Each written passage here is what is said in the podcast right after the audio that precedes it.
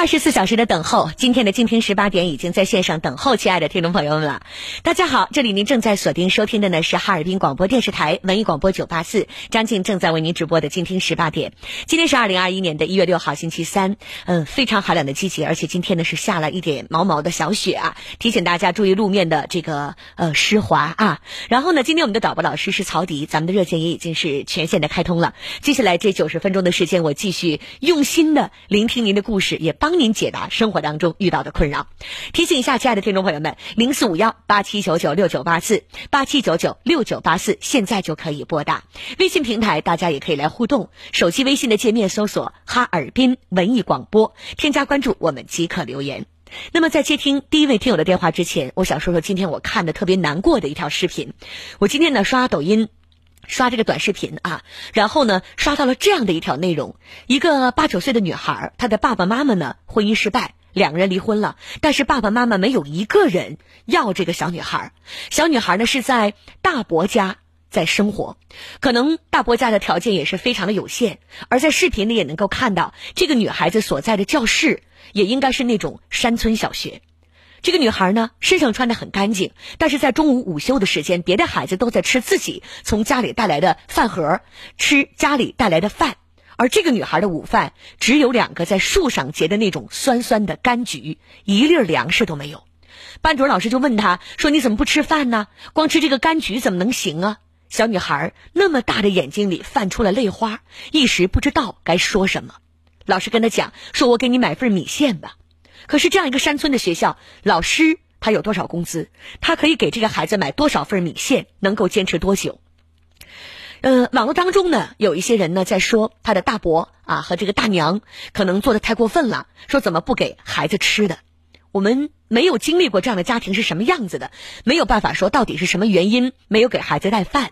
但是我想说，孩子的亲爸亲妈都没有把孩子带在身边，我们拿什么去要求孩子的大伯和大娘？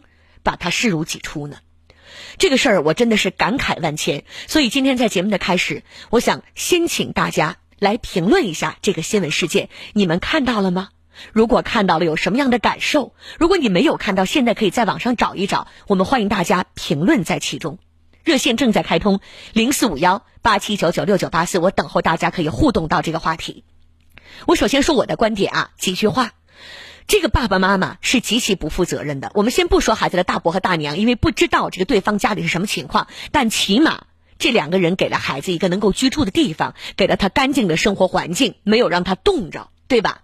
那么孩子的亲爸亲妈也许会说啊，张静啊，你也未经他人苦，莫劝他人善，可能这个爸爸妈妈条件也有限。是的，可能有人说爸爸妈妈日子也过不下去了，把孩子留在他们自己的身边，孩子是跟着吃苦。对不起，我觉得那是你以为的。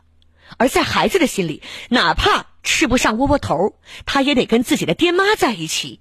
寄人篱下，对于童年来讲才是最惨的。大家可以来参与到我们的节目，评论这件事儿。我们先来接电话，零四五幺八七九九六九八四，欢迎各位八七九九六九八四，说说您的故事，讲讲您的生活，张静来聆听和解答。一号线，我们欢迎蓝先生，蓝先生你好。啊，你好，张静。晚上好，来先生，请讲。哎，我有个有个屯亲的大姐呀。有个什么的大姐？屯子亲屯子亲的大姐，就所说这个一个屯子住都管叫大姐。嗯。完了，她吧，呃，老头早已经去世了。嗯。去世了，她现在又找个老头，挺多年了，就五六六七年了。嗯。哪的呢？才打。俩人咋的？他俩所说的就是搭伴儿吧，算是怎么说呢？完了，他呃，就是搭伙过日子。你认识的这么个姐姐，其实这个姐姐跟你也没有血缘关系，对吧？啊啊，对对对，嗯，就你们算是同乡邻居，大概就这个意思吧啊。然后你跟他挺熟的，呃，他呢是之前丧偶吗？啊，对，嗯，然后找了个后老伴儿，俩人也没有登记，所以就基本是在一起搭伙过日子，对吧？对对对。嗯，那现在遇到的是什么问题呢，蓝先生？他现在他想要回家办个身份证，是回家能不能回去？没有身份证怎么能回家？是谁没有身份证啊？这老头儿没有身份证。对他来的时候，这挺多年了，具体情况后儿才打听时候，他是四川的，以前都不知道是哪儿的。嗯，蓝先生，我很怀疑这件事情。嗯身份证它是一个居民的身份，啊，对，没有这个他寸步难行。因为我们的手机号、我们的保险、我们所有在这个社会当中的行为，都跟这个身份证有关。对，如果一个人就说我自己没有身份证，有几种可能。嗯首先，我第一想到的就是，包括你，蓝先生。如果我跟你说身边有一个几十年都没有身份证的人，你第一反应这人是好人还是坏人？对对对，对吧？你包括咱们问问大家，咱们亲爱的听众朋友们，就大家听听来先生说的这个事儿。一个人，正常人没有身份证，如果真是身份证丢了，或者什么原因没了，我们肯定第一时间反应的是我一定要补啊，因为没有身份证，我买票买不着，对吧？我手机连一个落实的电话号码我都没有。是吧？所以，如果说这个人这么多年没有身份证，来先生，我没有任何隐瞒，我告诉你，包括我们很多听众朋友，第一时间有这种感觉，嗯他是不是有什么案子在身呢？他是不是被追逃的人员呢？什么原因导致他是不是故意隐瞒自己的身份，所以说没有身份证呢？现在吧，他们家他有个姐姐能联系上，还有他那个外甥、外甥女儿啊，嗯都能联系上。嗯现在他想想让他回家，嗯，他怎么能回去？如果说能开私家车来接，那就不需要买票，对吧？但如果说没有人来接他，他必须要买票的话，没有身份证无法去买票，这个是肯定的。无论是飞机票还是火车票，这个都买不了。嗯对吧？所以现在就让他的家人在他的户籍所在地的老家，拿着他当时户籍的证明，到辖区所在的派出所，如果能够开出来一个临时的身份证明，用这个来买车票，然后再回到户籍所在地去办理他的身份证。现现在是出出现什么问题呢？嗯他出来年头多了，他以为他这个人没了呢，给他户口都注销了。这个不要紧，如果户口已经被注销了，说这个人没了，然后产生这个问题了，他可以回去，直接以证明的身份可以通过诉讼，然后来证明自己人还在，再补办身份证，这个不要紧。啊，那现在就假如说，就是现在就是让他搁家办一个证明来，对，搁公安局啊，是搁哪儿啊？对是大队啊，是村上啊？他的户籍所在地辖区的派出所，啊，对开个证明来，对完完了才能买车票是。啊。对，就是这样的一个流程。其实这个很简单，来先生，我再深入问几句，就包括我们大家都在问这个事儿啊。嗯我替咱们听众朋友来问问你，然后你也问问你身边这个姐姐，嗯就这么一个人，什么都不确定，连身份证都没有，你这个姐姐就跟他过了啊啊？啊我本将心向明月，奈何明月照沟渠。就你这个姐姐是个这个非常简单的人，我能够感觉到，对吧？很单纯，也没想那么多。可是你嗯身边跟你在一个被窝里的人，他连个身份证都没有，这个事情细想起来，我觉得危险是非常多的。我必须给你的这个姐姐提个醒儿，啊好吧？啊、就包括这个身份，他到底这次能不能落实？我给你这个姐姐提个醒，日子不是这么过的，感情也不是这么处的。嗯，好吧，还有我们大家都在问了，说这个人这么多年难道不跟自己的家人联系吗？他耳背特别严重。耳背也不是我们不办身份证的原因呢。这么多年消失，起码得达到二十年才能去注销他的身份。嗯，那他干嘛了这么多年？什么原因能导致一个人这么多年不跟自己的家人联系，不跟兄弟姐妹联系？行，那自己爹妈呢？嗯他之前婚姻的孩子呢？没没结过婚，好像是。好，那没结过婚，自己父母呢？这么多年不打话联，不打电话联系。现在这这他从我知道他们早就去世了，他的父母是早就去世了，因为他得达到他得达到二十年，在家里的户籍能给他注销，他不可能他出门的时候他爸妈就已经不在了呀。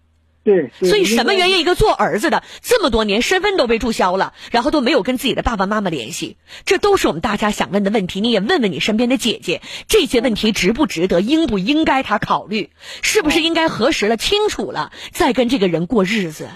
嗯嗯，嗯你这姐姐这岁数也不算大，未来的日子长着呢，嗯，对，好吧？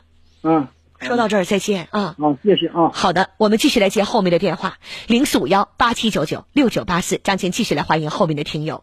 好，我们再来欢迎的是下一位四号线的王先生。王先生你好啊，呃，你好，张静。我是张静，你好。你好，那个，我想问我这关于我弟弟的赡养费的事儿，嗯，呃跟说说您说吧。啊。我弟弟吧，呃，这这是呃刚去世，就是去世吧，但是他生前那个呃，他有赡养费，法院判的，嗯呃，完了是是那个啊，从那个一一五年，他让他女儿就拿赡养费，一个月八百，这是结果到到这个位置，他去世之前，他就他就姑娘他就给了一万多块钱。我可以理解成你的这个弟弟在临终之前都没有得到儿女该有的赡养，是吗？对，哎呀，非常惨。就是他把他把他的儿女告上法庭了，已经判他胜诉了，在法庭已经判决的情况下，他的女儿也没有在他的父亲临终之前依法拿出该给老人的赡养费用。对，是是，我特别想问一句，王先生，你这弟弟有几个儿女啊？呃他就一个一个女儿。就这一个女儿，怎么能这么驴行霸道呢？哎呀，他太惨了，呃，完了还有房子的事儿，哎呀，这这这，什么原因导致的呢？能这个父女之间处成这样？呃，跟那个母亲是离婚了，离婚了，呃，完了吧，这但是这房子，呃，也也是这个前妻，呃，和和他的姑娘占着，就把我弟弟，我弟弟还有病，就就给撵出来了。你这个弟弟离婚的时候多大年龄了？离婚前儿是那个那，呃，也五十，得得得有，也也得有将近五十了，得。是为什么离的婚呢？为什么离的婚呢？啊，离婚那是是是有有有有有。你弟弟是过错方，呃呃，不是，他俩都都有啥？这这这好像都都有这方面问题，啊，都有错，啊，反正就是离婚了。离婚了吧，这房子嘛还得给撵出来了。来我问一下十年十来年吧，还我。问一下，我问一下，我问一下，咱不着急往下说这个事儿，王先生嗯啊，你别着急往下说这个钱的事儿，因为钱的事儿很简单。你的弟弟在临终之前，我先把这个法律的事儿、把钱的事儿说完了吧。但是我必须要把这个故事说一说，因为法律的事情咱们比较好、比较明明明显的、明了的可以解答。你的弟弟他的女儿欠他的赡养费，对吧？你的弟弟之前是通过诉讼，但是在临终之前，他的女儿也没有把这个钱给齐，对吧？没有差太多了，就给了一万多块钱。那好，那在这种情况下，被判的这个赡养费应该属于他个人的遗产。那你的弟弟有没有写有遗嘱，说我去世的时候我的遗产都给谁？有吗？啊啊没没有，因因为他这病挺急的，对吧？是不是没有这样的遗嘱？那么在这种情况下，他的唯一的这个女儿，也就是依法来继承他的父亲所留下的遗产，包括他没有履行完的赡养费。所以，如果你问这个钱还给不给，给就给谁的情况，我可以告诉你，王先生，这个钱不存在了。哦哦嗯，你是不是要问这个问题？就是你是不是可以替你的弟弟再来追讨他在生前他女儿没有给他依法付完的赡养费？你是不是这个意思？啊，对呀、我现在他能不能管他要要？你要不着，王先生。如果说你的弟弟当时有遗嘱说，我哥来继承我的遗产，那么他的女儿欠他的赡养费属于他个人的遗产一部分，那么你可以以他法定继承人的身份，来去跟他的女儿来要。但是你的弟弟并没有遗嘱，所以他所有的遗产是要依法继承，依法继承那唯一的就是他的女儿喽。我说明白了吗，王先生？但是呃，我我弟弟有一个呃委托书，嗯委托书呢就是写的吧，嗯就是委让我做他那这个监护人、法定代理人，这不是诉讼什么的吗？打官司啥起诉？是啊，他委托你只不过是委托你做他的法律上的一个代言人，他人都不在了，你还替谁代言呢？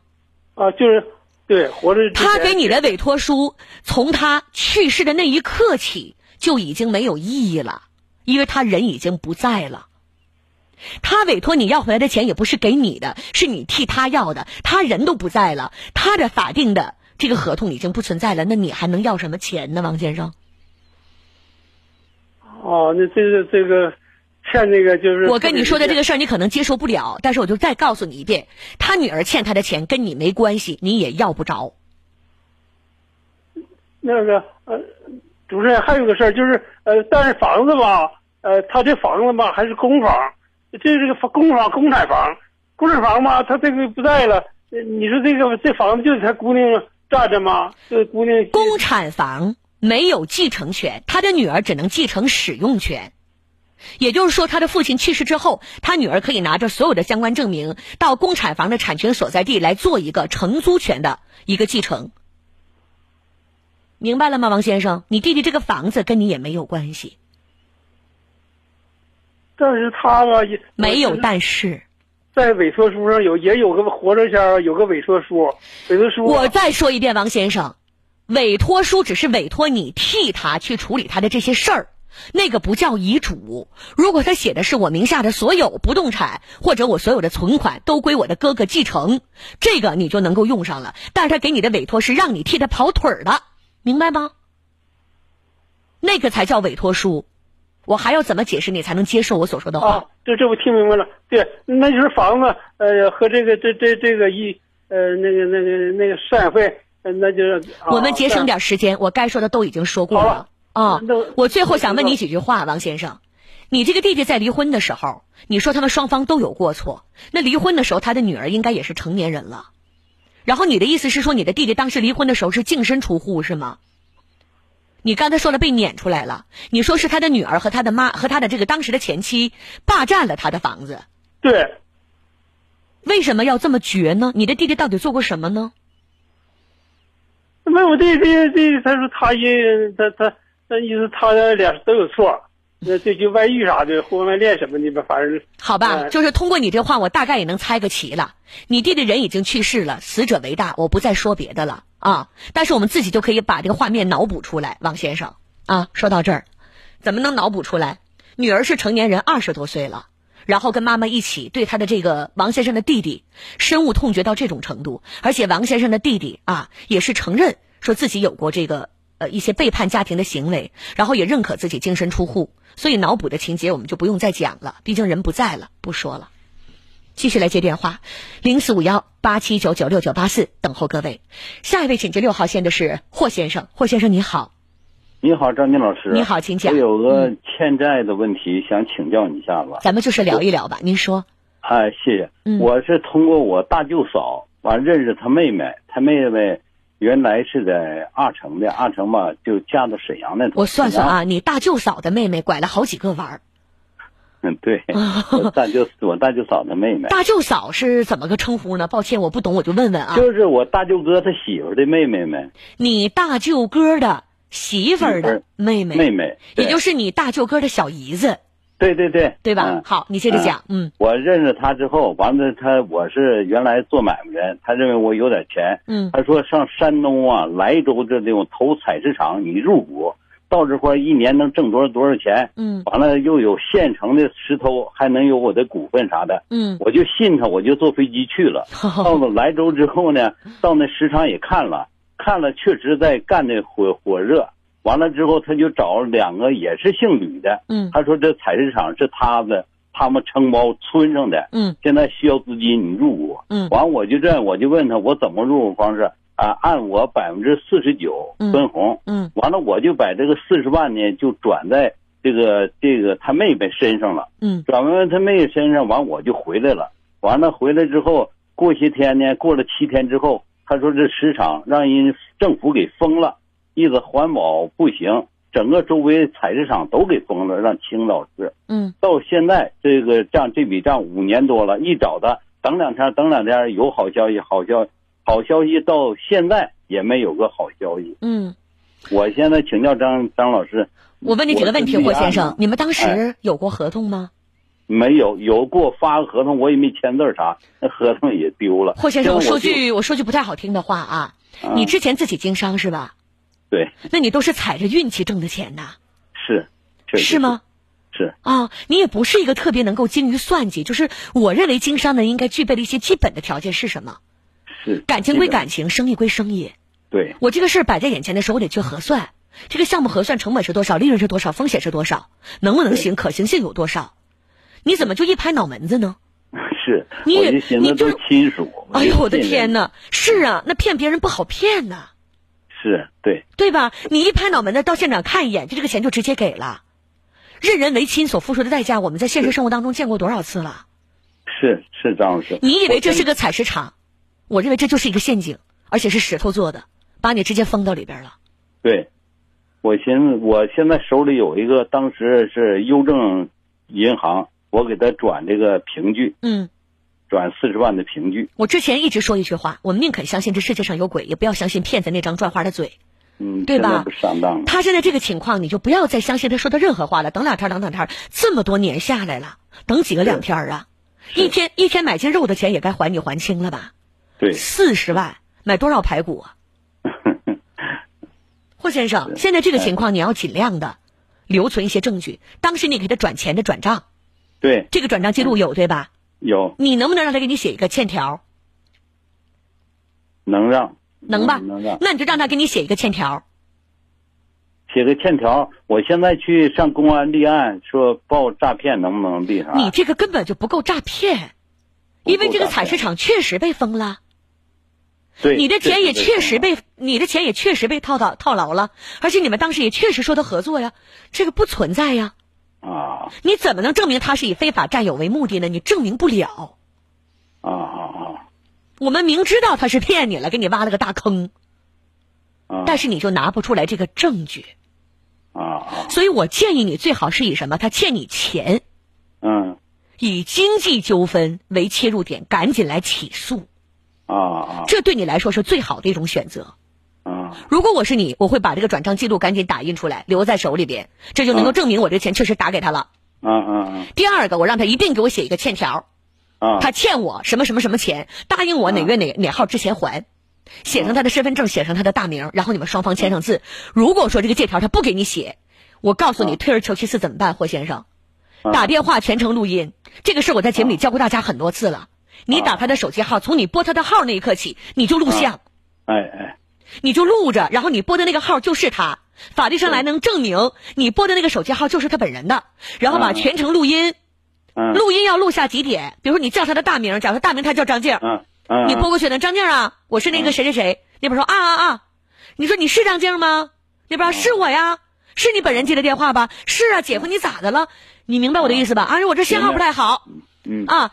你那个咱俩合作这个事儿，那个我哪年哪月哪日不转给你四十万吗？我着急用钱，你看你我这么多年跟你要，你一直说推推推推到现在了，这么多年了，你总说还我，你啥时候还呢？我真着急要钱呢，嗯对吧？你看你是不是承认你那个时候你你欠我多少钱？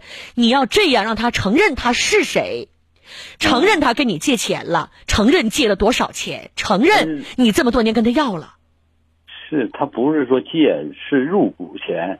是入股。那为什么我让你写借条，让他给你写？为什么我要让你录这个音？你要引导他说这个话？他不是承诺你哪天还给你钱吗？体现出来这个细节，啊然后拿着这个证据到法院起诉。啊，在当地法院可以起诉吗？你的户籍所在地？你的户籍所在地，他的户籍所在地，啊你们啊采石场的实际经营地，这些都可以，啊啊啊！好吧，霍先生，不要再等了，你等到天黑日落，你也等不来他的转变转变，因为没有心。骗你钱的时候，跟你讲感情了吗？对，好吧，霍先生，行，谢谢。嗯所以我就还是那句话，你给我的感觉不像是一个经商的人，怎么这么不谨慎？脑门子一热一拍一拍大腿，这个钱就投进去了。我一直我不是经商的人，但我一直感觉是什么？如果这个项目百分之百的挣钱，风险很小，他个人去抵押，他个人去贷款，他不会让别人来入股。但凡涉及到从别人兜里兜里来掏钱，让你来入股做事儿的这样的事儿，你要掂量掂量，要么就是赔的风险极高，要么就是事出有因。那张老师傅还有问题能请教吗？耽误你几分钟？来，咱们几句话吧，您说。哎，我是黑龙江省第八建设公司，原来我是搞运输水泥的。嗯当时我通过这个一个采购员送的水泥，水泥之后这是八九年的时候，完了之后再去找他，他们单位就搬家了。后来我就找他十多年，找到了，嗯他就退休了。嗯现在他单位的经理说，现在找不到这这个人，他退休了，我们都不知道在哪。嗯他让我去找。你不应该起诉个，人呢，欠我八万六千。你应该起诉这个单位，因为那个人，欠条。你你要起诉那个单位，因为那个人欠你的钱是在他自己这个职位履行的过程当中所欠的，是在自己成为这个公司员工的情况下，以这种身份来欠的钱，啊，明白了吗？？十九年了，张老师还能起诉吗？因为你一直在主张，你不是说那个什么，你不是说你这个没要，是你一直在主张要，但这个能不能给你开庭立案，就得看法院怎么裁这个裁定了啊！不多说了，霍先生。张老师好了，好，不客气，说到这儿再再见。再见。好，我们继续来接听后面的电话，零四五幺八七九九六九八四。我们来读一下微信平台里的一些留言，也请现场几位听友稍等一下，因为好多留言都在说我今天在节目开始的时候说的那个话题。荷塘月色说了，张静，这个女孩的父母要孩子干啥呢？生孩子就是让孩子来受罪的吗？养不起就别生，生完了就得为孩子负责。执笔写相思说，张静听了刚才的那个事儿，看到之后特别的心酸。往事随风说，张静，我也知道这个事儿，食不果腹，太心酸了。父母生了不养，不负责。是啊，我们很多人都是在流泪评论这件事儿的。嗯，Kenny 说了，大伯能收养就不错了，人家没有法律上规定的抚养义务，至少人家还有亲情。不要自行车了，人家也有孩子，他自己的爹妈都不管，这算什么东西呀？是，所以这个事儿给我的心酸啊，特别特别的多。看见。那么漂亮的一个女孩，在别的同同学都吃饭的时候，她的手里只有两个酸酸的橘子。还好那个老师特别的关心她，老师给她去买了米线。可是买一次能买一辈子吗？如果说这件事情最好的解决办法，就应该是由当地的这个妇女儿童保护的机构来出面，然后以孩子没有得到该有的庇护，没有父母尽到该有的责任，来进行起诉，由法律要求对方的父母。来对这个孩子负责，你们过不下去了。你可以不是好老婆，他可以不是好丈夫，但你们俩解除夫妻关系，解决不了的是亲子关系。你在法律上来讲，你还是爹，你还是妈。在同一个教室里，人别的孩子吃肉呢，吃饭呢，吃鸡蛋呢，喝牛奶呢。你那姑娘在树上摘两个酸橘子下来，作为午饭。父母的脸你往哪儿搁？你的心被狗吃了吗？这样的孩子必然代表的是未来要辍学，十五六岁再没有得到很好的引导，再自卑，没有父母在身边。如果这个时候再有一些不良的孩子把他引入到某些社会，这个孩子再被一些不好的孩子给骗了，未来就给毁了。所以你们这做父母的有没有尽到一丁点儿的责任？那猴啊，在树上摘果子的时候还在妈妈的怀抱里摘的，你那姑娘呢？他这父母。都不如那猴。咱们继续来接电话，直播间零四五幺八七九九六九八四。下一位我们来请进的是三号线的付女士，付女士你好。哎，张静老师你好，你好，我想我想问一下，我女儿吧两次怀孕，两次都胎停了，都是在三孩子三个月的时候胎停。我想问问张问问张静老师，帮我推荐一个哪个医院能看的好点儿？呃，这样，付女士，咱先不着急啊，可怜天下父母心。我一听你说话，我就知道你有多着急。嗯，导播老师都提示我说：“张静，你先把这个付女士的电话优先接了。”嗯，我说我马上就接。呃，首先第一个啊，因为我也是生过孩子的妈妈，您也是做母亲的，我们都知道，人怀孕这件事儿，它是可遇不可求的，而且有很多时候呢，胎停，它是由于这个胎本身的质量不好，人为的，呃，就是不是说人为的，是身体里边自己就选择说，我这个胚胎不好，我要把这个胎停掉或者流掉。所以不代表他这两次胎停就一定是不好的，明白吧，付女士啊？所以我们先别着急说，哎呦，这两次胎都停了，我女儿是不是以后当不了妈妈了？并不是这样，有的人经历过三四次的胎停，然后呢，某一次怀孕，哎，就很好，这个胎就留下了。所以很有可能是这个小宝宝来选择自我的一种保护，所以流掉了，因为这一胎的质量不好，明白吧？嗯，这是一种呃自然的选择，这是第一个啊。然后第二个呢，该做检查做检查。你都带着你女儿去做过哪些检查？去过哪些医院了？嗯，在齐齐哈尔的第一医院、三院，嗯，做过挺多次检查。孩子的这孩子不是胎停了吗？还拿到北京去做一下孩子基因检测。嗯，有问题吗？多，说基因有点毛病，他的基因和我女儿的有一个基因说有点毛病。但是也不能，但是医生不敢断定说就是这个原因导致孩子胎停，因为虽然这基因不好，但我姑娘还好好的活着呢，所以孩子因为啥就没了？没不是胎停了。有的时候所说的基因不好，不是说代表着你女儿的基因不好，而是你女儿和你女婿两个人的基因在一起的时候有一些排斥，有这种可能性。就是之前我接过一个电话，付女士，你知道吗？但那个电话不代表你家啊。我跟你讲讲之前我接的一个电话的故事吧。我也跟咱们的听众朋友来讲讲那个故事，其实很心酸。嗯，一个小姑娘给我打电话，她说她要离婚了。我说为什么你要离婚？她说张静，我不是非得要离，但是我丈夫是提的离婚，我没有办法。我说因为什么？你们是过错方吗？有没有出轨啊、背叛啊？你对不对？你对不起你的丈夫了？她说没有，我们俩特别恩爱，但是我们结婚十年了，我们一直不怀孕。我检查身体没毛病，他检查身体也没毛病，但我俩就是不怀孕。后来才知道是我们俩的一种基因排斥所导致的，我们俩就是怀不了孕。我说那你们决定了吗？他说我可以没有孩子不要紧，但是我丈夫那边家里的压力特别特别的大，因为他是家里的独子。他说头一两年的时候吧，我们还觉得能挺得过来，后来我丈夫也实在是顶不住这个压力了，他也很想当爸爸。然后我们俩就决定，他说他提我也同意，然后我们俩就决定要离婚了。那小姑娘就给我哭的都不行不行的了。后来隔了有两年多吧。因为这个事儿给我的印象特别特别的深。后来有两年多，那个女孩给我发了个信息，就是在我的微信平台里，她给我发了个信息，她说：“张姐姐，你记得吗？我什么什么时候给你打过一个电话？”她说：“我已经再婚了。”然后她说：“我前夫也已经再婚了，我们俩都分别有了自己的孩子。”她说：“可能这就是老天对我们俩的捉弄吧。”嗯。我想起来这个事儿了，你明白吗？所以不是说你女儿的基因有问题，就可能这个概率很小很小。他们两个人在一起呢，就是有有的时候会产生这种排斥，有的是怀不了孕，可能有的这个孩子就出现胎停等等等等，但不代表是永远的。所以你的女儿就放下这个心来，如果检查过了妇科，其他问题都没有，那么就平静下来，顺其自然。现在关键是做完检查，这医生也不敢确定到底是什么原因胎停。对呀，所以都不确定的这个情况下，能怎么办？难道说这俩孩子现在两次胎停，就总也坐不住这个这个这个胚胎，那就离婚吗？不可能的。那倒没有，两人感情都挺好的。所以就就寻思再让你介绍哪块医院看的好，再进一步检查。如果你们你们是齐齐哈尔的听众对吗？如果齐齐哈尔当地都看过了，然后这个花园也去过北京了，我建议你，如果说两个人都愿意有条件的情况下，可以去协和医院看一下。啊，到协和医院对，北京的协和医院可以去看看。咱们哈尔滨有没有好的医院？先离着近。哈尔滨的妇科看的比较好的有几个，一个是医大四，医大四的妇科可以；还有就是我之前也提过的哈尔滨市第一医院，就哈尔滨市的第一医院。啊，哈尔滨市第一医院。对。市第一医院。哈尔滨市第一医院，你可以找妇科的田颖。啊，田颖。对，田颖主任。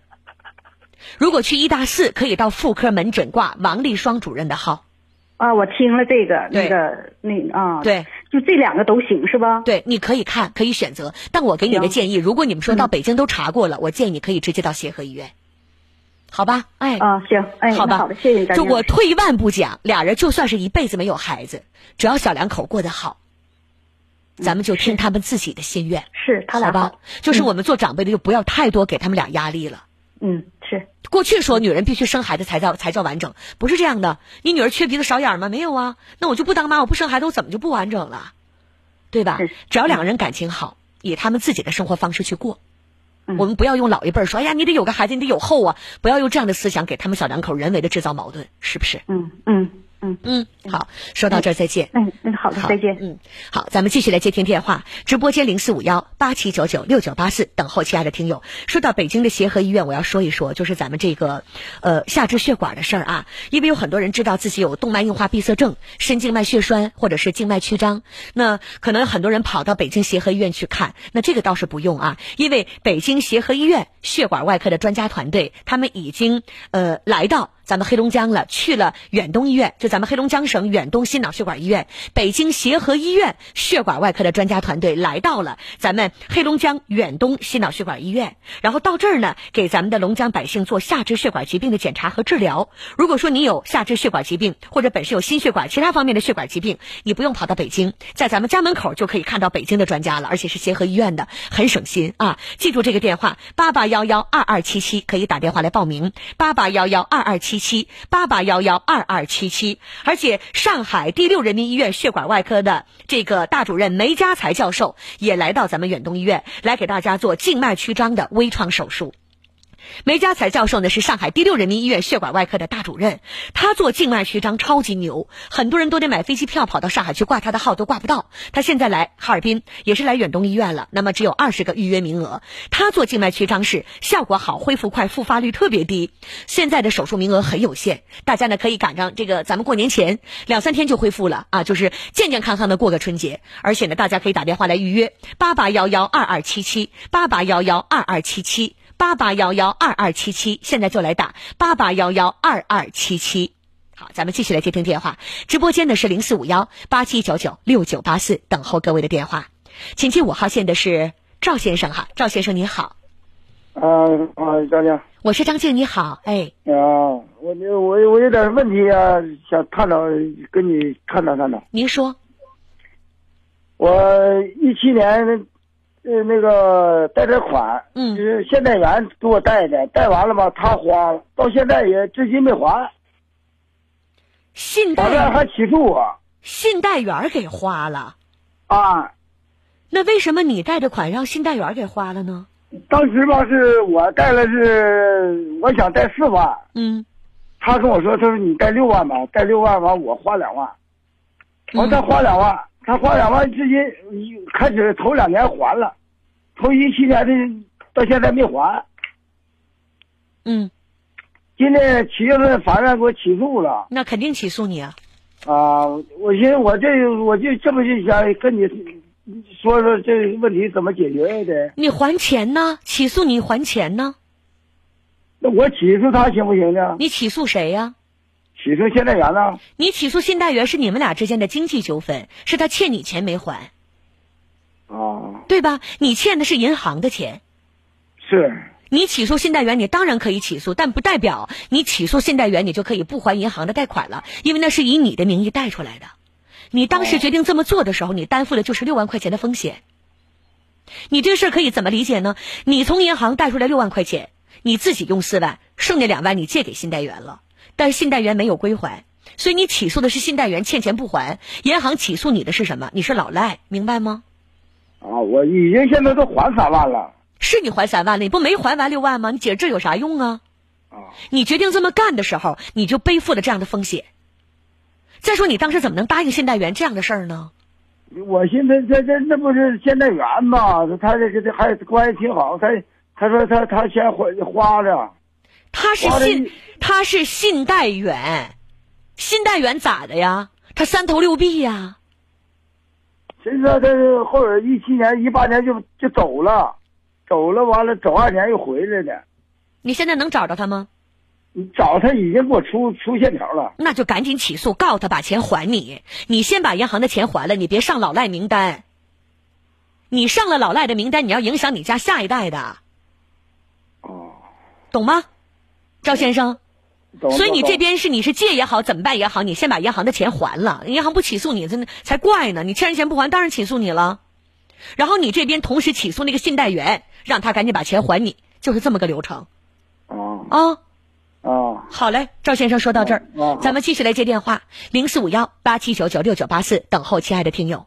二号线，于先生你好，于先生你好。这样吧，他的电话好像是掉线了，导播老师跟二号线的于先生沟通一下。现在是北京时间的十八点三十九分，您正在锁定收听的是哈尔滨广播电视台文艺广播九八四正在为您直播的静听十八点，我是张静。有哪些情感婚姻生活当中遇到的困扰，我们通过电波可以继续来聊一聊，等候着大家的电话零四五幺八七九九六九八四。刚才呀，那个呃远东医院这个呃事儿哈，我们说了一半儿，就是协和医院的专家呀，上海第六人民医院的这个梅家才主任来呀，这个我们说了一半儿，然后简单说说吧，因为我们有很多人呢都不知道自己得了下肢血管病，你比如说像这个走路走不远的人，他不知道，他有的人就觉得是我关节病了，但是事实上，如果你感觉腿上麻凉胀痛，这就是下肢动脉硬化症硬化症的表现了啊，如果不治，坏死、截肢、死亡。有的人呢腿肿变色儿，这就是下肢深静脉血栓。如果久拖不治，血栓回流、肺栓塞也容易导致死亡。还有呢，腿上像血管似的啊，这个蚯蚓似的成团凸起，这个就是静脉曲张了。久拖不治，下肢溃烂，老烂腿面积特别大，血栓也会形成。那为什么大家拖着不治？因为常规的治疗它就是开刀，出血多，效果差，恢复起来特别的慢，大家害怕。那现在呢，黑龙江远东心脑血管医院开展的叫做下肢血管疾病超导靶向无创治疗的公益活动。这个活动特别聘请的是黑龙江省医院周围血管外科的大主任刘丽教授来亲诊。他有三十多年的经验，非常的丰富。他是不开刀，微创微痛，直接通过靶向治疗深入到血管，直达病灶，像头发丝儿一样就把你那个血管给疏通了，在你不知不觉的情况下告别下肢血管疾病。而且现在打电话还能做四百八十块钱，价值四百八十块钱的腿部血管精准多普勒，免费给你查腿部血管的情况。所以赶紧来打电话报名啊！八八幺幺二二七七，我再提醒一下，八八幺幺二二七七，八八幺幺二二七七，打电话了解八八幺幺二二七七。咱们继续来接电话，二号线先生你好，喂，那个张静老师，我是张静，你好好，，你好，嗯。嗯，那个我吧遇见个很困很困惑的事儿，啥事儿？就是一个家庭的问题。嗯。呃，我二零一八年吧认识个女士，在嗯。二零一八年是八月二十号登记，嗯，二零一九年的三月份嘛嗯离婚。那你们才过了半年啊？我们两个始终的坚持过，坚持过完之后，过到去年，嗯，说去年吧也好，怎么好？就是跟他过到是十阴历十一月初一那天，他就跟我说了，他说你看哪个女人好，你就走吧，我我也不喜欢你了。嗯其实，在我们两个生活当中，每一天挣的工资全部都给他，我就这么讲。嗯我说你跟我过一天，我每天工资都给你。嗯，我的生活费你给我多少算多少。嗯我就实话，张静啊，我说跟你说主主持人啊，嗯我就这么讲。我说的，那怎么整啊？我出去打工，我说在哈尔滨，我说的你每天最少得给我二十块钱。他说那不行，基本地方就给你十块钱生活费就行。这十块钱的生活费包括你要吃饭的呀？吃饭呢，坐这个车啥的，我说能够得用吗？到后边最高情况下，我到道外洗龙的地方给我二十块钱，给我二十块钱，我从那个中顺那个二手车那地方坐三五七四块，嗯坐到喜龙再再转车四块，回来晚上再打车十五。我说我一天才一块钱的矿泉水钱，我说这媳妇儿，我说你这么整不行啊，我说我接接受不了。嗯他说你愿意找谁找找谁去吧。其实张静主持人，嗯我没有成过家，哦嗯偶然的就是说在就是说在手机上接触了这么一个女人，也不是在什么电视台啥的。呃但是我也上过电视台，真正女真正的女士很好的跟我，但是说 我也没留心。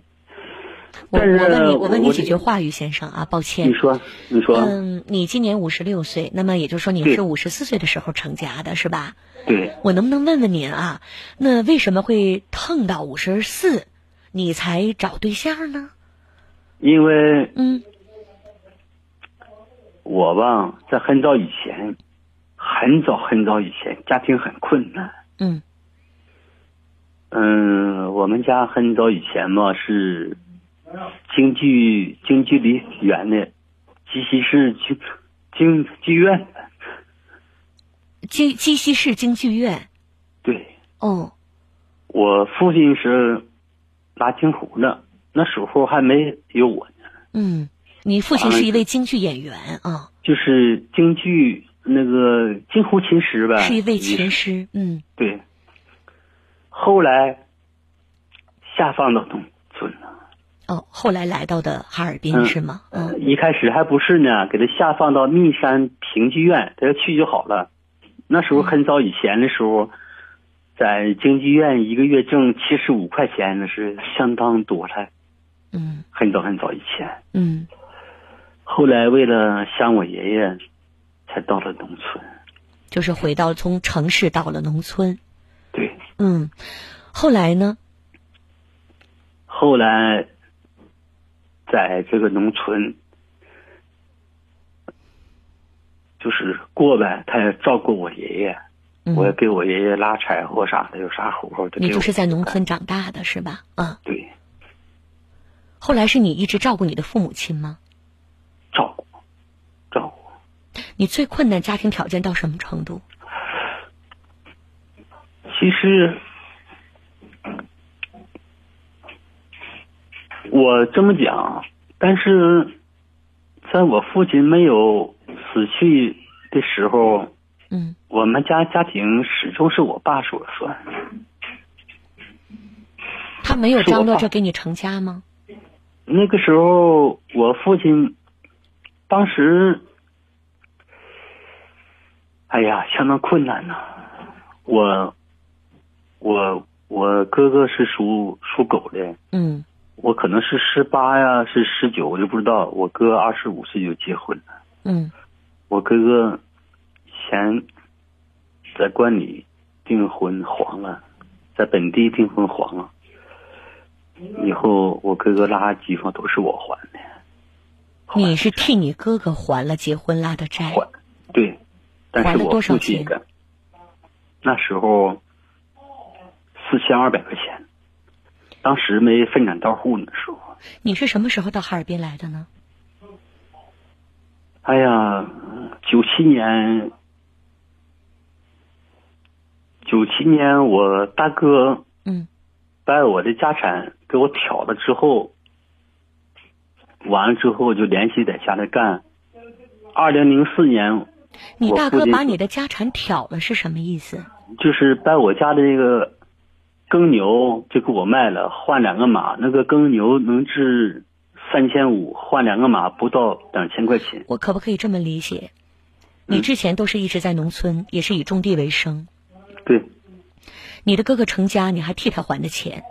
对，你哥哥是比较欺负你的状态，你是性格非常老实，我通过跟你的聊天能感觉得到。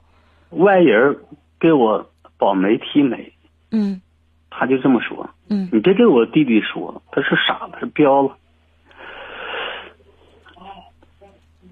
我父亲说了，他说的心心安，我不是不跟你说，嗯你大哥他不让我跟你说，嗯他说的你能行吗？我说爸，我听你的，嗯你让我上哪去上哪去，我一切我都听你的。我说你就听我大哥就行。我说我这一辈子爸，我欠你的不欠我大哥。我问你啊，就我跟你沟通，我没觉得你说哪里有智力的问题，为什么你哥这么说你的时候，你没有反抗过呢？我也反抗过。他说句啥话你知道吗？张静主持人，他说家有长子，长兄为父。他说这么句话，谁都不好使，就我说好使。只要我在家的，我说怎么的就怎么的。那你现在摆脱他的阴影了。现在父亲去世之后，你跟他基本是属于分家的状态，所以你是从农村来到了哈尔滨，对对然后就耽搁到了五十多岁的这个年龄。对那你跟你刚刚分手的这个前妻啊，因为你们是结过婚的了，登过记的，对，嗯，你们是就他撵你对吗？其实这个我这个对象好怎么好，咱不能说他这么的那么的。他我的对象到这来了，他在东屋又拉二胡又唱又闹的。完了之后说大哥，我说你别来，我说你这个你这弟妹啊，干讲话的，咋咋回事的？我说你不能这样事，他就不听。但是说呢，我这对象也反对他，他说不行，咱们俩就离婚嘛，你是是你的大哥给你们又搅和黄了，就是对他还跟着你到哈尔滨来，谁呀？你说你我大哥？对呀、没有没有，人家有儿子，那你说是谁给你们搅黄的呀？他就在家的拿这个二胡又唱又闹的。我说大哥你别来，你们都不在一起住，他能闹得着你吗？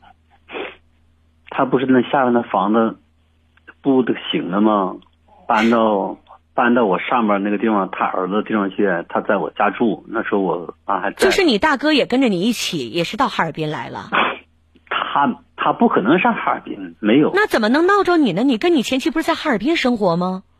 那是后来上哈尔滨呢，一开始那不对呀，你说的是九七年前后的事儿啊。你零二年来的哈尔滨，你大哥就跟你分开了不。是 不是，我我跟你说哈，那个张静哈，我说二零一八年我跟我这个媳妇儿嗯八月二十号登记，嗯，二零一九年离的婚，对呀、那在这期间，你大哥也不跟你们在一起啊，没有，没有，没有，没有。那怎么能把你们搅和黄呢？他就是一天嘛，瞎胡霍霍，那跟你们也没有关系，你们都不生活在一起，怎么能搅和到你们呢？他的？哎呀，那时候二零一八一九年，就是天天的这样式儿的。他说话他不分什么，这样吧，于先生，我不想听你的这个大哥说什么了啊。聊到这儿呢，我认为是跟你的个人有关系的，嗯嗯，就是你从小到大原生家庭给你造成的影响，你本身自卑，你也不敢面对自己。你的父亲在的时候，什么都听你爸爸的，你爸爸对长子也比较在乎。当你父亲去世之后，你这个哥哥对你的影响也非常的深，就包括你说你仅存的这一段刚刚维系了半年多的婚姻，你说你的前妻跟你提离婚，把你撵走了，等等等等。当然，这里边有一部分是他的因素，但是更多的我认为是你性格的原因。于先生，我想起来了，你之前给我打过电话，你这个前妻跟你离婚，不仅是说每天只给你二十块钱，他甚至把你家里的东西都给你搬走了。对对对吧？对对你跟我倾诉过，所以其实也不需要我帮你什么，你就是感觉很孤单，所以给我打个电话倾诉一下这个故事而已。我跟你说，于先生，你年纪还很轻，你又没有子女，我去劝你怎么过日子，倒不如告诉你怎么重视自己。你再有人有相爱的感觉，或者想有组建家庭的想法，我更倾向于你要保护好自己的钱财。在你没有子女的情况下，你要利用自己还算年轻、还算好的身体，给自己攒几个养老的钱。谁爱你都不如你自爱。祝福你。说到这儿，咱们继续来接听电话，直播间零四五幺八七九九六九八四，我们看一下大家的留言啊。李静说：“张静，我觉得他的有些话有点搭不上。”我有这种感觉啊。往事随风说，嗯，有一些事儿我感觉他好像没有说实话。阳光就好说，张静他的时间点是对不住的啊。快乐幸福说，张静你好，我感觉这位先生太老实了，那个女士欺负人。嗯，我不，我并不这么简单的讲啊。我认为这个里面有一些事情是没有说到真正的一些原因的，所以我保留我的看法。如果说是按照刚才我们这位先生于先生所讲的是事情为真实情况的话，我只能告诉他，这么多年已经过来了，他应该更好的爱自己，这个钱要留好，因为他没有孩子，什么都不如他在养老的时候兜里的真金白银来的踏实，来的靠谱。咱们继续来接听电话，直播间零四五幺八七九九六九八四等候大家。缺牙的朋友注意了啊，有一个特别好的消息要分享给大家：治缺牙享口福，优诺博士口腔新年送福利，数字化种植牙直降三千元，半口全口种植牙当天种当天用，治疗费用享五折。数字化种植牙治缺牙，恢复真牙的咀嚼力，有嚼劲儿，吃饭香。如果维护好了，不用再更换，受用一辈子。活动期间上门就有礼，享种植大咖的联合会诊，还有机会赢取惊喜大奖。有牙缺失的听众，您抓紧时间拨打零四五幺八七七七八七七七八位数的电话号码啊，八三个七八三个七八三个七八三个七八七七七八七七七。咱们继续来接听电话，直播间零四五幺八七九九六九八四。一号线李女士您好，您好，张晶老师。我是张静，你好久等了，您好。您好，没事儿。嗯那个张晶老师，我是你的粉丝，我天天听你的广播，可是呢，我从来没从来没参与过。嗯现在你救救我吧，我实在受不了了。我家呢，我在一楼住，我今年都六十九岁了。嗯完了，那个反水了，是前天。五点钟，我凌晨我淘水，淘水完了，这先锋物业吧哈，呃，他们那个自从是换了先锋物业，他轿子也不掏，也不那啥，也还不留夜班儿完了，我给站里打电话，店站里头没人接。嗯我给我到六点钟，我给站长打的电话，嗯可是呢，到了呃到了八点多才来人儿。嗯，完了，咱家吧，楼下咱家楼一楼呃地下室还都是装的货，人家人家租的房子，嗯你说人都找我，完所以说吧哈，那孩子给整说一一打开轿子吧哈，你知道吗？一打开轿子都到口了，都干的，你知道吗？完他没法没法整，完我就淘这个水给，哎呀，我都 实在受不了了，我给孩子夸夸往里倒倒心，我说你求求你了，给我先通通吧。那孩子还还算可以，给通开了，通开了吧哈。完我这万幸不挺好的吗？可是到昨天，昨天我八点钟我就上物业了。我我去了，我我去了，他们没人儿，没人儿。完了，我给站长打电话，完我说的站长，我求求你了，你赶快把我打我打断你一下哈，这个李女士，您能稍微平静一下吗？哎呦，我我现在是还反着水呢，还就是现在，我必须要我必须要跟你说一件事儿，啊，就是你这个一楼的反水跟物业有关系吗？有关系啊，他们我们交物业费，他得给通下水啊，他得通啊。嗯嗯，这个责任我要保留我的意见。他必须得通的，我们交了物业费，他必须通啊。嗯，马葫芦不是我家，是主干的那个那个那个外边。对，你要说清楚。如果是你自己家，你听我说啊，李女士啊啊啊！如果是你自己家屋子里边的下水道反水啊，不是这个跟物业没有关系啊。对对对，你要说清楚是哪里反了。啊，不好意思啊，不好意思，就是那个那个院儿那个院儿里头不有那个粪池子吗？就是那个那个那个那个叫化粪池。呃不啊，对我我现在我特别特别激动啊，不好意思。没事儿，是你们小区里边的化粪池吗？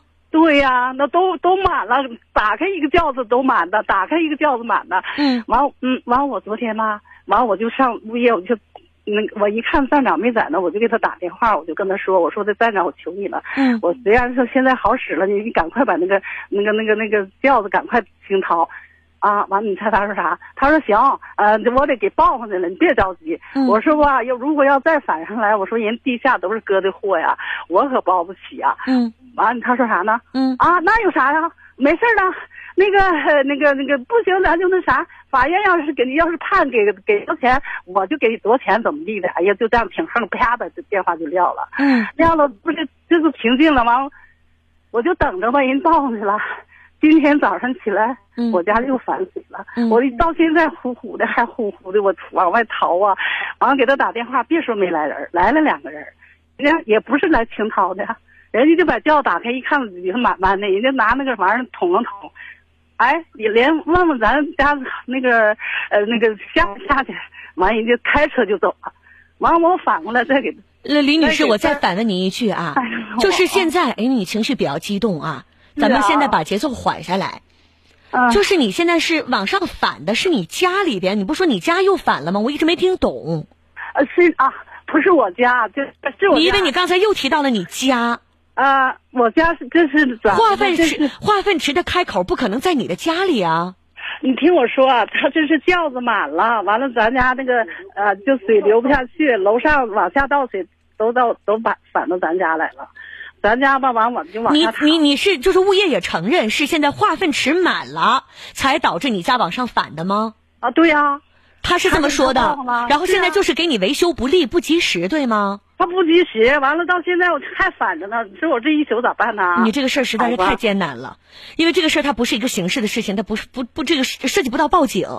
你这个事情它就是一个物业不负责的问题，就像他所说的，他为什么敢这么做？他就是因为如果说是法院判了，他就这么处理。换句话讲，是你们所在合同里边的内容他没有执行。你们交的物业费里边应该包括的就是化粪池，他应该去处理的。就比如说，他要维修，他要清掏，这里边的人力、水电费用，这些都是要他们来进行负责的，对吧？嗯，很有可能是你们当时跟物业所签订的服务合同当中没有约定公共设施维修。我们都交物业费了，孩子，我们都交物业费。你没有听懂我的意思，李女士，你们交的物业费是由很多块组成的。嗯，很有可能在你们的那个物业交费的合同里边没有约定公共设施维修到底是怎么算的。如果说他是存在着这个可能性，所以他可能这个腰杆才能挺的那么硬，他就不给你弄，明白吗？我说的话你听懂了吗，李女士？这个跟你交没交物业费没有关系啊。嗯，就是你们的物业费有没有涵盖这个内容，是在当时你们交物业费的合同里边应该能够体现出来的。你当时的合同有没有？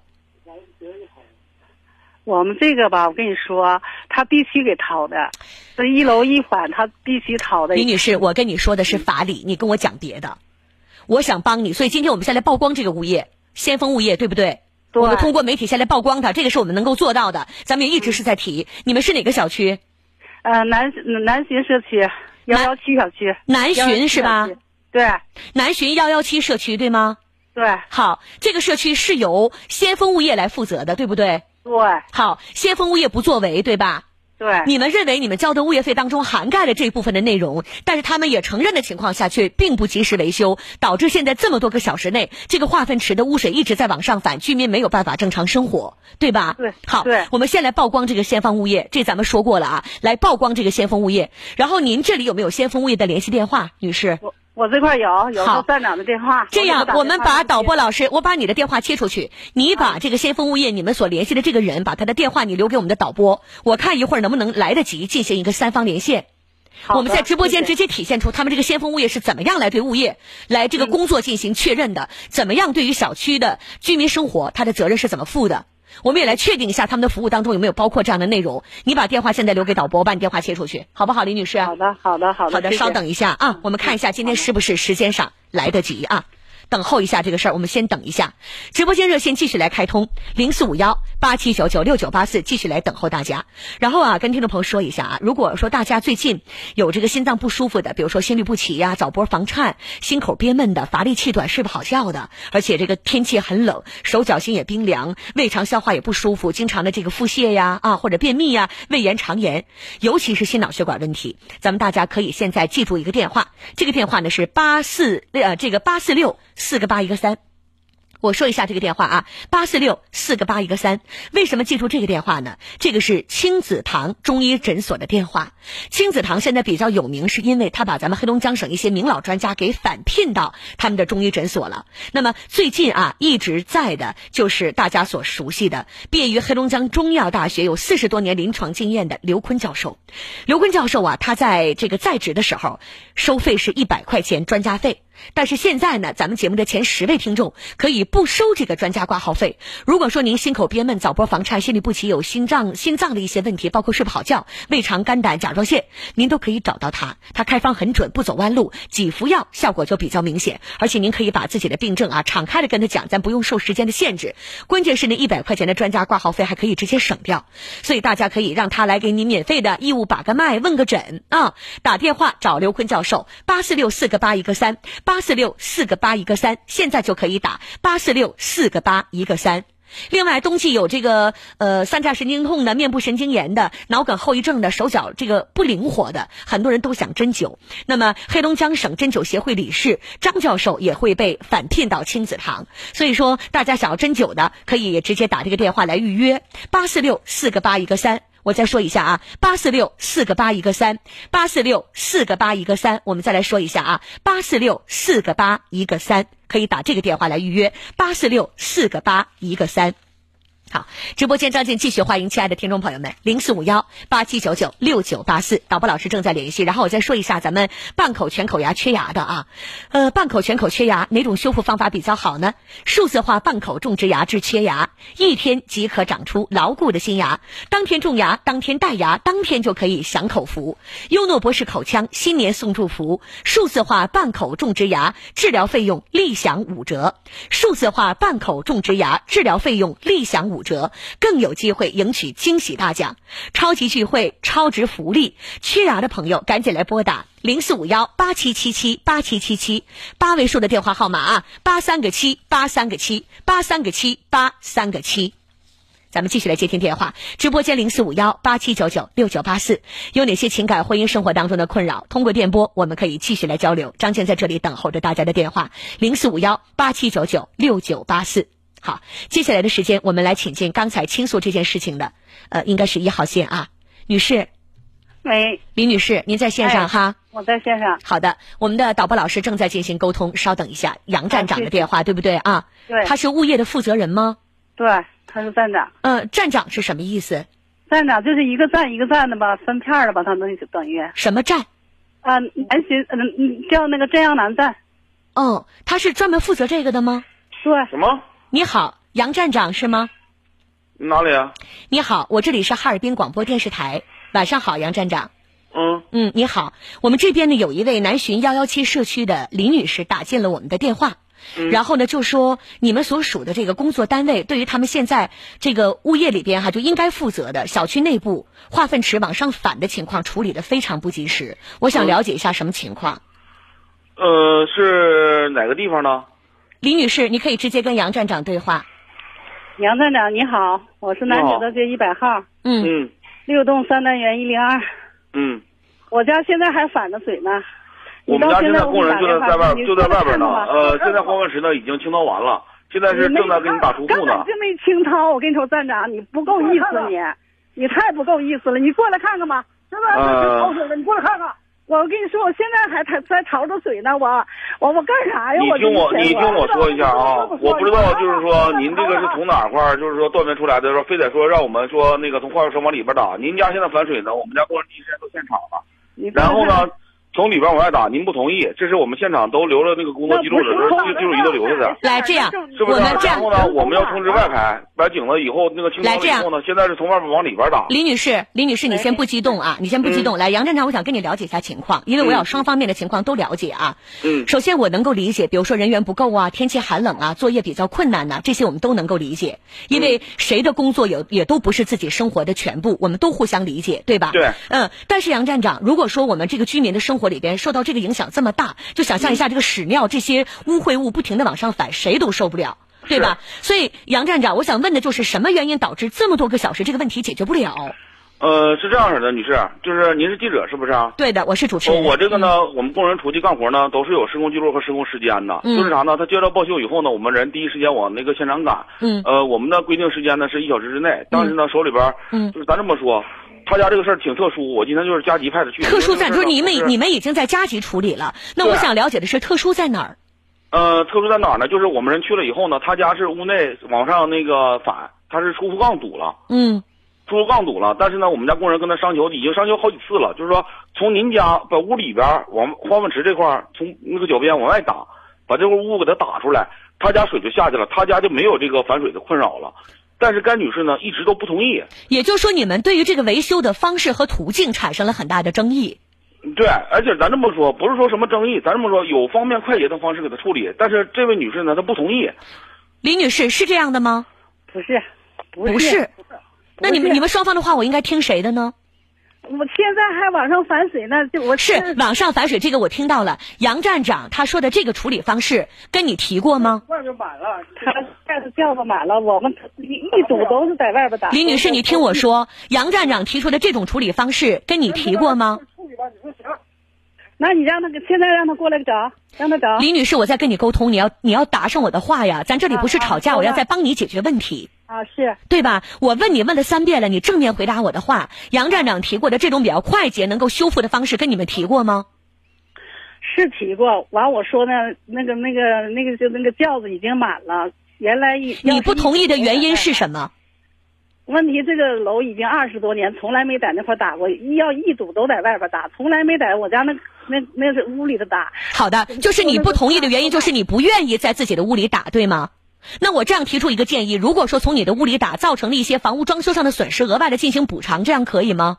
那可以，对吧？你看，杨站长，我也是这样理解。如果说在他的屋子内部去打一个化粪池，去排污的一个通口，肯定对他家里的内部会造成一些结构性，包括装修、卫生环境的影响我给你。解释一下好吗？嗯呃，咱们那个就是说，房屋建成以后呢，嗯，基本上在单层的户数上，比如比如说一楼、三楼、五楼、七楼，嗯，都会预留检查口。嗯这个检查口呢，就是为了方便我们物业作业而预留的。嗯就比如说咱家下水道堵了，呃，而且他这个不是说化粪池啊，咱先解解决一个就是阐明一个事儿呢。嗯，他家外窖呢确实呢有一定的干货，我们的外排队清扫队呢已经去处理了。嗯但是呢，他家是咋的？堵到哪儿了呢？堵到从他家往化粪池这块儿来，往这个过水井走这块儿的出入杠中间了。嗯导致的它反水。咱这么说，打个比方，夏天雨下的再急再大，呃，咱那个就是说，比如说，呃，井子可能是存储量不够了，嗯再反着水，但是咱老百姓家里都正常用水，嗯这是一个自然现象。嗯就是说，他呢可能就对这个杠子堵在哪儿的问题呢认识不清。嗯我们现场呢工作人员也跟他解释了，嗯，但是他就以就是说老旧了，就是这么多年没在屋里打过这个为由呢，就不让我们去干这个。好的，那就是这样的。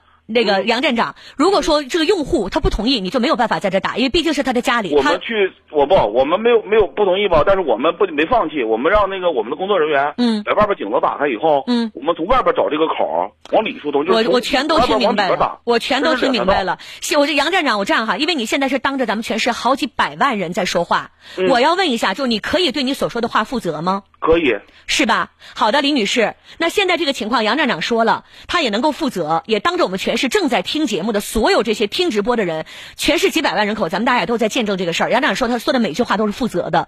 那现在杨站长你说过了，你们的工作人员正在加班加点，就在小区里边正在进行此刻的作业，对吗？对，好的，那这样，李女士，杨站长说的话，你们现在可以到外边去核实一下。没有人，没有人他就说没有看到杨站长。你稍等，你稍等，我这边打电话，我让我让我让人上那找我给他打电话，他都不接。好的，那样杨站长，我希望咱们在这一刻的沟通之后，因为李女士她不同意你们认为比较快速的处理方式，那么李女士她就向不撂不撂，我因为啥呢？我拿工作号，我现在联系我们施工队长，因为啥？刚才视频刚给我传过来。好，我们在等，我们等，这样电话，你有另外一部电话可以沟通是吗？对，好，那我们就听着，我们就听着，没有人。来，我们就听着，李女士，哎，好吧，我在这里已经跟你沟通的比较完善了，啊嗯，然后杨站长，呃，不客气，杨站长现在就在跟他的施工队在联系，我们听好。嗯，嗯，因为杨站长已经把这个命令发下去了，有可能是下边的人有其他的一些情况和原因，我们再来了解一下。嗯，好，谢谢。等一下啊，李女士，啊，谢谢。好，稍等一下，我们听到这是彩铃的声音，嗯。再等一下，好吧？这样吧，杨站长，嗯，杨站长，哎，杨站长，这样啊，哎我们不再在直播间里等候了，因为后边还有其他的问题要处理，所以呢，我很信任你给我的这个回答。嗯因为你毕竟是当着我们的媒体，当着这么多人的一个监督之下，而且我对你所说的话完全都了解到了。嗯，哦感谢你。呃，不客气，我完全理解，而且我也说了，咱们都互相理解。是李女士，李女士，哎每个人的选择不一样。如果我是你，我可能会同意在我家里边进行维修，但是。每个人没有同样的经历，我不可能逼迫你按照我的想法去理解、去选择。所以在你不同意杨站长提出比较快捷的处理方式之后，他们只能是舍近求远，通过外部来进行修理。他现在马上派人过去，所以这只能是这样了。因为你不同意那种修维修的方式，所以就通过这种相对来讲比较慢的方式。然后明天我们再联系，看看处理的如何，好不好？好的，谢谢你，张好亮，，不客气我了，张。亮。然后杨站长，你也辛苦了，好吧？我们都互相理解我这是我应解。该做的，感好的谢您的理解，谢谢你，你，好，谢谢你，我们就沟通到这儿，再见。好的，哎再见张静。好，再见啊，谢谢啊。好，不客气哎。好，这个电话我们就先处理到这儿了。我们看一下大家的留言吧啊。荷塘月色说了，他说张静你好啊，嗯，有的时候我觉得啊，这个事不关己高高挂起，可能是因为嗯有些人不讲理啊。他说张静，我应该理解杨站长刚才说的话，他就是应该在屋里修，然后李女士不同意，他说我家就是这样的，二呃下水道堵了，二楼就得上水，这是可气人的。他说我认为李女士的这个问题他没有说透，我站在杨站长这一边啊。快乐留言说张静你好，我听明白了，我认为李女士是没有同意人家的维修方案才造成的，她只说对自己有利的，而杨站长那边确实也有为难，这在舍近求远，人为的制造麻烦。好吧，大家都有自己的判断，但是作为一个媒体的沟通角度，我已经处理完毕了。明天我们来关注一下这个事儿有如如何的一个处理的结果。好，咱们继续来接电话吧。直播间零四五幺八七九九六九八四。再来说一下吧，我们很多人啊，在天气冷的时候呢，都会害怕自己有心脏病，尤其怕心梗。因为我们最怕凌晨两三点钟那个呜呜呜呜那一响，那就马上我们第一反应就是完了，这又是谁是心梗了？因为心梗它的猝死率太高了，谈梗色变。但是心梗其实是由于心血管的狭窄或者斑块的破裂才会导致的。那有没有一种方法能够提前知晓自己有没有心梗的风险呢？其实是有的，大家着重听好。黑龙江远东心脑血管医院发起的检测心脏中心动脉压的公益活动，这个活动呢是从新加坡引进龙江这一台中心动脉压测量仪，对中心动脉压及升主动脉根部的血压进行实时的检测，能够快速的评估患者真实的血压和动脉硬化的严重程度。操作起来比较简便，而且没有痛苦。它能够为动脉血压变化提供准确的数据，能够让您判断出来到底有没有心梗的危险，揪出诱发心梗背后的元凶。那特别适合什么人呢？有心梗的、冠心病的、房颤的、心衰的、有心脏病家族史的这些高危人群。所以我们要早检查、早发现、早治疗，从源头去扼杀急性心梗的突发。那在这里啊，呃，远东心脑血管医院特别邀请了原医大医院心内科主任刘和平教授、原医大二院心内科心外科大主任、心血管医院的副院长田伟晨教授强强联合，给大家的心脏检查保驾护航。现在报名公益活动，您就马上可以做价值七百六十块钱的检查。这个检查里边包括血脂检查和中心动脉压的检测，第一时间让你知道有没有心梗的危险。所有的这些都免费。记住报名电话八八幺幺二二七七，现在就可以拨打八八幺幺二二七七八八幺幺二二七七，拨通热线八八幺幺二二七七，直接来报名八八幺幺二二七七八八幺幺二二七七。好，咱们继续来接听后面的电话。这里是静听十八点，每天都是十八点到十九点三十分准时为大家直播。我是主持人张静，直播间情感倾诉热线八七九九六九八四，请进下一位三号线，李先生你好。李先生你好，三号线，三号线的李先生电话掉线了哈，请进六号线。你好，张女士。哎，张静你好。嗯，我是张静，你好。哎，你好，我想跟你说这个，呃，刚才说马葫芦这个林女士，哎，她有点太不讲理，知不知道？嗯，我家就是，我家就是总堵总堵，我家起起码吃差不多就十多天就通一遍，嗯我都都往外掏的都是什么呃呃胶皮手套啊，乱七八糟，就从屋里头脚边就从那个地漏往下卡，一边卡一边嗖嗖嗖嗖嗖嗖，哎，是水滋溜都下去了，从顶里头往外打根本就没有用，就从里边打，什么？损失都没有。我家那个地砖打完了以后，那地砖纹丝不动。他打的时候吧，我底下不地地砖顶上铺点纸壳子，嗯，纸壳子脚边嘛就在纸壳子顶上，根本都碰不着地砖，什么损失都没有。这个女士有点不讲理，看出来了吗？我现在就站在也那个杨站长这这边，杨站长长他们做的已经就是太到位太到位了。我们物业还没有他做的这么好呢。嗯，你说呃，他有点不讲理。啊，我就因为你有过同样的经历，所以你说在外边打非常艰难，没有用，只有在里边才能唰的一下子就解决问题，对吧？对对对对，那我家那水都都在卫生间里，都都都都都。都不能踩，都在垫着砖，垫着砖搭着板都那样式儿的。我家总堵总堵，也是老楼嘛。好的，张女士，谢谢你的评论啊。哎，我相信大家在听过之后，也都会有各自的一种判断了啊。哎，呃，再见，好，再见。好，说到这儿，再见。好，咱们继续来接通电话，八七九九六九八四，等候亲爱的听众朋友们。目前的线路呢，还有一点点的空余啊，抓紧时间啊。对了，再来说一下前列腺增生这个事儿啊，因为天气一冷呢，这个前列腺增生的问题也比较多，我每天也会跟大家说一说，咱们。中老年的男性啊，中老年的男性，如果说一直饱受前列腺增生引起尿潴留的困扰，那一定要听好这个内容，因为大家疼着的原因是前列腺的治疗就是那个电切或者是全切，这个手术大家一听就会觉得特别害怕，因为它是全麻，很多人就说我宁肯这个排尿等待，我宁肯尿潴留，我也不敢去做那个手术，太危险太吓人了，就自己很恐惧。现在有一种不做手术可以解决的方式，那就是无痛介入，告别前列腺增生的公益活动。这个活动呢，最早。是由北京三零幺解放军部队总医院开展的介入技术。那么后来呢，远东医院把这个技术给引进过来了。他们还特别聘请的，就不光把三零幺的这个医院的介入技术给请进来了，还把人家三甲医院的介入专家也给请过来了啊。所以您到这儿来呢，可以得到的是德国西门子两千多万元数字化诊断设备的一个治疗，等于在血管里安一个 GPS 导航，在这个设备的全程监视之下，就是电脑来进行计算，可以通过仅仅有一毫米超细的一个微。导管可以在不手术的情况下，精准的来栓塞增生的前列腺动脉。所以在这个治疗之下呢，前列腺动脉会逐渐的缩小，恢复到正常的大小，排尿非常的通畅，不再遭罪了。所以如果您是有前列腺增生引起尿潴留，然后呢年纪又比较大。慢性病又比较多，没有办法做手术，长期带尿袋的，想要恢复排尿功能，提高生活质量，那这个您一定要打电话，而且现在打电话预约四百一十块钱的前列腺检查可以免费做啊，四百一十块钱的前列腺检查可以免费做呀，可以免费做，所以赶紧来报名，记住这个电话，我再说一下：八八幺幺二二七七，八八幺幺二二七七，八八幺幺二二七七，现在就来预约八八幺幺二二七七，八八幺幺。二二七七，马上来预约。好的，今天十八点，张静继续来欢迎亲爱的听众朋友们。直播间零四五幺八七九九六九八四，接下来我们要聊聊教育了啊。翠艺教育的宋秀杰校长，亲爱的宋校长您好，你好张静，欢迎您啊。首先，我想请您说说今天咱们节目开始我提到的那个孩子哈。你说一个八九岁的女孩，父母亲过不下去了，两个人离异，然后谁都不管孩子，孩子在大伯家长大，大伯家经济条件也有限，这个孩子呢，中午都没有饭带，就从那个树上摘两个那种酸的那个柑橘作为午饭。别的孩子都在吃盒饭，然后这个孩子就没有饭吃。老师非常的这个负责任，给孩子买米线。但这个孩子在被问到为什么不吃饭的时候，那个泪光就在眼睛当中闪烁。我就在想，两个人可以过不下去，你可以不是一个好老婆，可以不是一个好丈夫，但你不能不当一个爸爸和妈妈。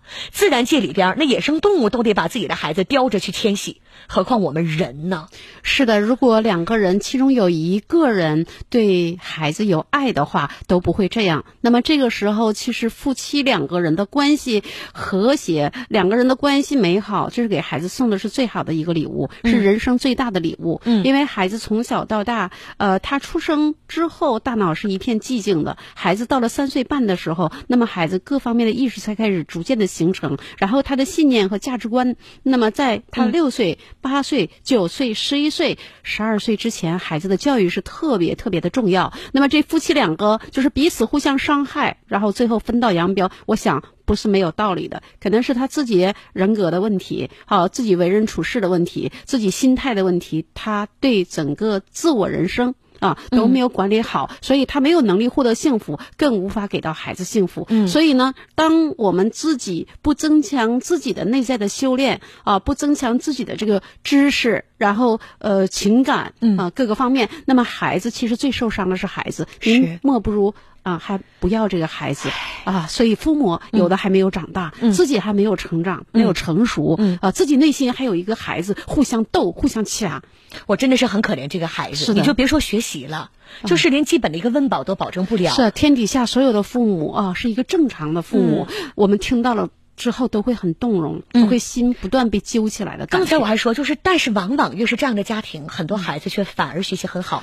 前两天我在没有跟您打招呼的情况下，我给您揽了一个活儿。嗯，有一个孩子呢，嗯，就是因为他的父母亲已经都不管他了，他是在大娘家长大的。这个孩子呢，学习成绩在整个全学年七百多个孩子里，他排九十二名。那就是这个孩子心智成熟的但是现在学费都没有着落，所以我跟他讲，如果孩子需要在假期学习的话，我是替您揽了这个活儿。我说可以免费到您这里来。好，邀请。这位呃孩子的哎孩子过来。嗯，然后呢，我要说一下，就咱们在这周的周六和周日还会有一个也是免费的活动的安排，就是我们的这个超级的记忆了。是的，咱们翠玉一年呢，就是安排很多的公益活动，嗯。啊，无论是呃去这个福利院看孩子啊，还是白血病的孩子啊，还有咱们那个就是脑瘫的儿童啊，嗯。啊，所以这个假期呢，我们孩子可能呃在上网课，有一些孩子学习不知道怎么样，自己迷迷瞪瞪的，就是处理不好。我们很多的父母呢，其实也不知道怎么让孩子能够快速高分。嗯，那么就在这个痛苦、父母迷茫、孩子也痛苦的过程当中，咱们安排了就是小班的咨询啊，咨询都可以咨询什么呢？对，七八个孩子，八九个孩子。那么这个就是我们咨询一下孩子如何能够让他短时间内快速提高分数，就是我们常说的最强大脑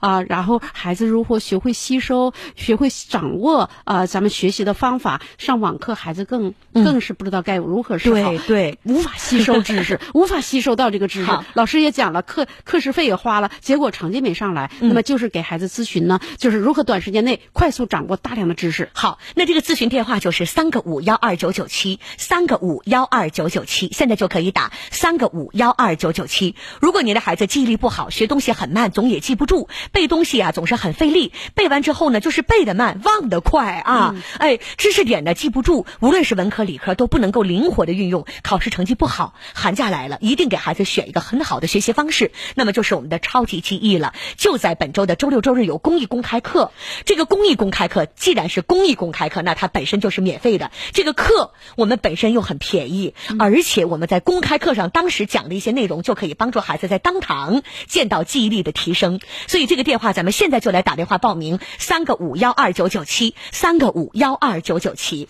是的，现场呢就让家长和孩子现场体验，真的学习没有那么难。对，啊，让孩子体验一种从来没有过的一种新的学习方式。这种方式，孩子们就短时间内快速掌握大量的单词、短语啊，数理化的公式、概念、定理、定律。对对，那我们这边已经有家长肯定要再问了啊，我们这边联系一下五号线。你好，欢迎您。您好，李女士是吗？对，你好，主持人你好。你好，李女士，您有什么样的学习问题想问我们的宋校长？啊，你好。嗯。呃，关注咱们这个节目很久了。嗯。呃，我是咱们一个初三孩子的奶奶。啊，孩子初三了，您是奶奶，孩子怎么了？孩子是我带大的，孩子吧，就是，呃，学习吧挺努力的，嗯，呃，学到晚上十一点多钟，嗯，但是呢，成绩挺平平的，嗯，呃，记忆力不太好吧，嗯，就是突出表现在数学和英语上，完了现在这不挺紧张的吗？看学习家长着急，完了儿子和媳妇就给报了好几个班。呃，周六周天也捞不着休息。对对，就是孩子很多时间都被占满了。您这当奶奶的满心心疼，估计你也拦着你拦着儿子儿媳妇也没有用，是不是？关键是这样的，他就是 报了这个班吧，完了效果还不明显，完孩子现在还厌学，有有点放挺儿。嗯，哎呀，我也不知道，我就心里非常着急。一是为孩子呃这个学习着急，二是这个家庭的氛围也也挺不好。奶奶说的非常到位啊，这样吧。完了就是感觉我这个事儿。该管还是不该管？李女士，纠结的。李女士，这样来，你听我讲啊。您作为一个奶奶，我觉得已经非常到位了。就是你的儿子和儿媳妇儿，呃为孩子学习着急，跟你这个人是心情一样的。所以这个事儿不该管，但是方式得管。嗯、那么这个管不是说你跟他们去干仗，说打架，不是这样的。这个管是我们提供一种行而有效的方式，这才叫管。我们提供一种有用的意见，我们能够指条明路，这才叫管。所以我觉得你现在就可以让你的儿子或者儿媳打咱们的三个五幺二九九七。哦哦，这你你打三个五幺二九九七，因为这三个五幺二九九对，现在就打，约咱们周六或者周日，然后呢上公益公开课，这个课不花钱，哦，然后现场我们就讲一些记忆方式，一定让你的儿子或者儿媳妇带着孩子去听，他们当场就能够听到不一样。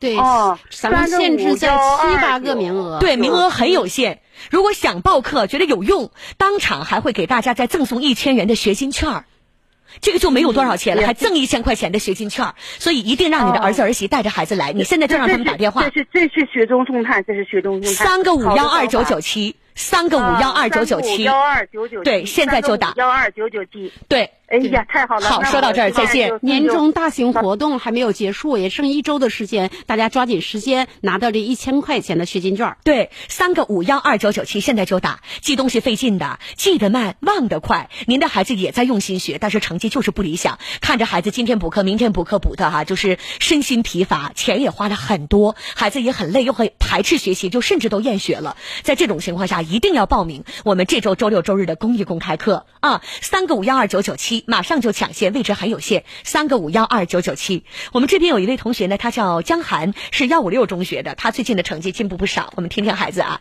江涵同学你好，你好，哎，你好，江涵同学，欢迎你，嗯。嗯，你好，呃，你现在上几年级啦？啊，我现在上初一。初一刚上初一，感觉在翠艺学习这一个来月的时间里，最大的进步是什么呢？就是知道怎么背单词了。哦，我看到了你的成绩单，确实，你确实知道怎么背单词了。你的英语是从六十分变成了九十六。嗯，对，而且不光是英语，数学是从六十进步到了七十二，语文是从八十进步到了一百呀。江海，你是怎么做到的？啊，就是以前英语单词记不下来，嗯、然后自从学完超级记忆之后，嗯，就知道用转图会方法了。嗯，转图会方法，你现在学习的效率高了吗？嗯，效率很高，一个小时能背。嗯，一百个单词，一小时一百呀，真棒啊！那这回英语你的进步真的太大了。还有晚上睡觉能不能稍微早点了？啊啊，很多孩子都是写作业不写那么晚。